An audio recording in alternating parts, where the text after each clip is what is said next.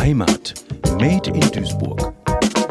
Ich wollte meine neue Heimat kennenlernen, sie atmen und mich mit ihr anfreunden. Das klingt ja alles super, wäre da nicht die Pandemie. Das, was ich jetzt erzähle, ist eine Reflexion meines bisherigen Lebens in Duisburg und meiner Gedanken. Wenn ich mich selbst frage, wie ist es eigentlich so in Duisburg? Kann ich diese Frage nicht wirklich beantworten. Die Arbeit läuft gut, aber wie viel konnte ich bisher in der Stadt erleben und ausprobieren? Man merkt den Menschen in der Stadt ihre Frustration an, und es ist bedrückend mit anzuschauen. Es macht schon ein wenig den Eindruck, man sei eingesperrt in einer großen Stadt. Mit diesem Gefühl muss man erstmal klarkommen.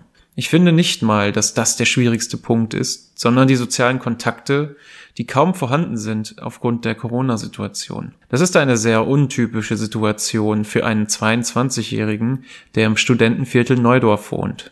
Zu diesen Zeiten ist das Wichtigste für mich überhaupt Beschäftigung und soziale Kontakte. Gott sei Dank kann man heutzutage mit Freunden und Familie telefonieren oder Zoom, aber das ersetzt halt nicht eine Konversation im realen Leben. Um mir den Kummer ein wenig zu nehmen, habe ich Musik als ständigen Begleiter auf meiner Reise. Durch sie und mit ihr kann ich kommunizieren, was mir auf dem Herzen liegt. Einfach mal abschalten und die Gefühle und den Geist spielen lassen. Ein überwältigendes Gefühl. Was ich auch herzlichst empfehlen kann, ist einen kleinen Gang an der frischen Luft zu machen, um sich nicht komplett von der Außenwelt abzuschotten. Optimal, um den Kopf frei zu kriegen, wäre natürlich Joggen. Ich denke, durch die Corona-Zeit hat man mehr Zeit denn je für sich selbst und diese sollte man auch nutzen, um an den ein oder anderen Stellschrauben zu drehen und vielleicht sogar Pläne machen für das, was man nach dieser Pandemie erleben möchte und welche Orte der ganzen Welt man vielleicht sehen möchte.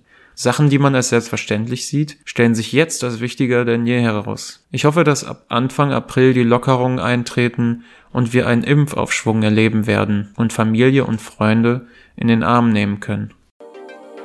Heimat Made in Duisburg, ein Projekt des Medienforums Duisburg. Gefördert vom Ministerium für Heimat, Kommunales Bau und Gleichstellung des Landes Nordrhein-Westfalen.